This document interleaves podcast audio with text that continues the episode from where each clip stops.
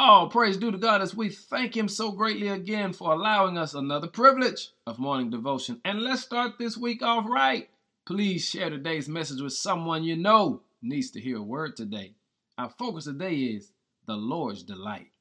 The word delight simply means to please greatly or to bring great pleasure to. And when you read Psalms 147, verse 11, it says, The Lord delights in those who fear Him and who put their hope in His unfailing love.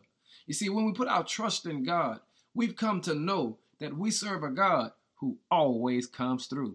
And according to the text, when we put our hope, our trust, our faith in God, this brings delight to the Lord. And family, I don't know about you, but I sure want to bring great pleasure to the Lord.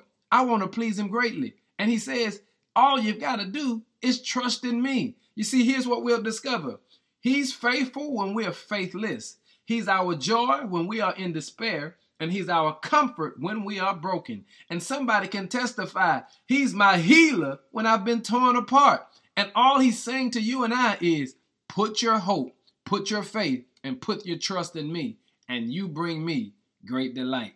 Hey, family, I don't know about you, but let's make today a day that we bring great pleasure unto the Lord. And we do that by trusting in Him.